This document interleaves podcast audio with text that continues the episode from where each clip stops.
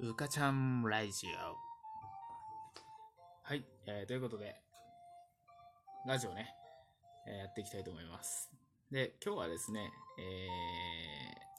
えー、何を話そうかと思ってちょっと悩んでたんですが、えー、まあ皆さんにねちょっと役立つお話というかそういうのを知っていきたらいいなと思うんですけれども、で私はねよくね、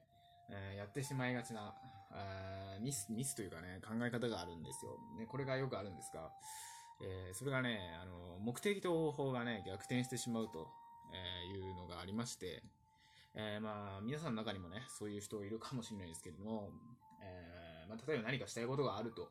そのために何か手段があるとして、その目的と手段が入れ替わってしまって、なんか手段をね、えー、することにが目的になってしまって、目的はどこへ行ったんやらっていうね、ことを、が私は要力ありがちなんですよね。そんな方への、えー、今回、まあ、アドバイスというかね、えー、参考になればいいなって思うんですけれども、えーまあ、共通してね、えー、こう目的と手段が入れ替わってしまう人っていうのの共通点っていうのはやっぱそのある一つの手段にやっぱこだわるんですよね、えー、このやり方じゃないと成功とは言えないっていうね、えーものがあるんですけれども、えー、私もねそういう考えを持ってしまうんで、えー、すごい気持ちはわかります。なんかこういうやり方で例えば多分ねこういうやり方で成功した人が多分いて前例にいてでその人の真似をして、えー、けどうまくいかなかったりとかした時にあーやっぱあの人のやり方と同じでやってるのにうまくいかないなとか、まあ、そういう風に思ったりすることはあると思うんですけれども、そうなるとね、えーやり方が、まあ、視野が狭くなるというか、えーまあ、目の前にね、まあ、東大元暮らしじゃないですけど、目の前にあの正解というかはあるのに、なんかその手段にこだわってなかなか、えー、目的に到達できないとか、えー、それって結構もったいないなと思っていて、えー、そんな方におすすめの考え方が、まあ、今がね、どんな状況とか、えー、現状であっても、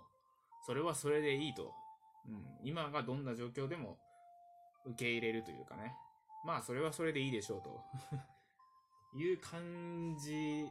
を感じを持つと、あ、人生が気楽になるというか、えー、そういうのはあるんじゃないかなと、えー、思ってます、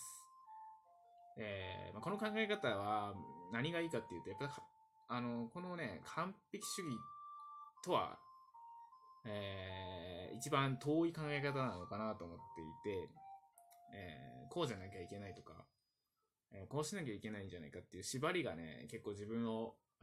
苦しめていたりするかなと思うんで、あの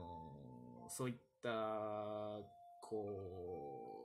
うなんていうんですかね自分につけてる枷を、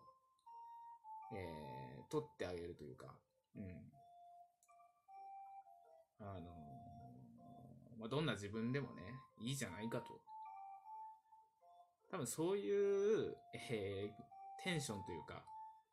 えー、そういう状況の時って物事ってうまくいくと思うんですよね、うん、逆に、え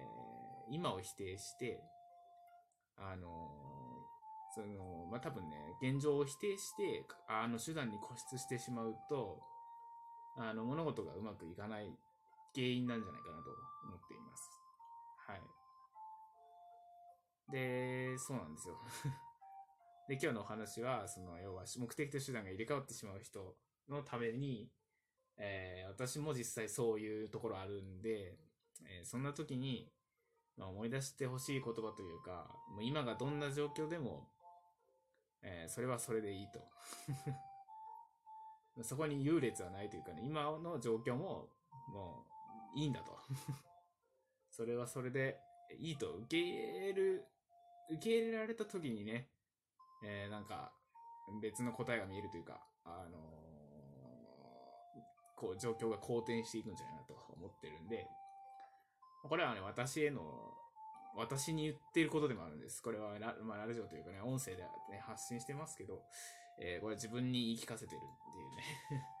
ところもあるんで、まあ、もしね、えー、なんかやりたいことあってもなんか目的があるけどその手段に固執してしまう人とかね、うーんそういう人いたら、ああ、まあ、今、こういう、まあ、今の状況も、それはそれでいいんだと、えー、受け入れてみるということをね、えー、まあ、意識してみるだけでも、結構気が楽になるっていうね、気が楽になるっていうのは、大切なことだと思うんですね。えー、はい。ということで、話がね、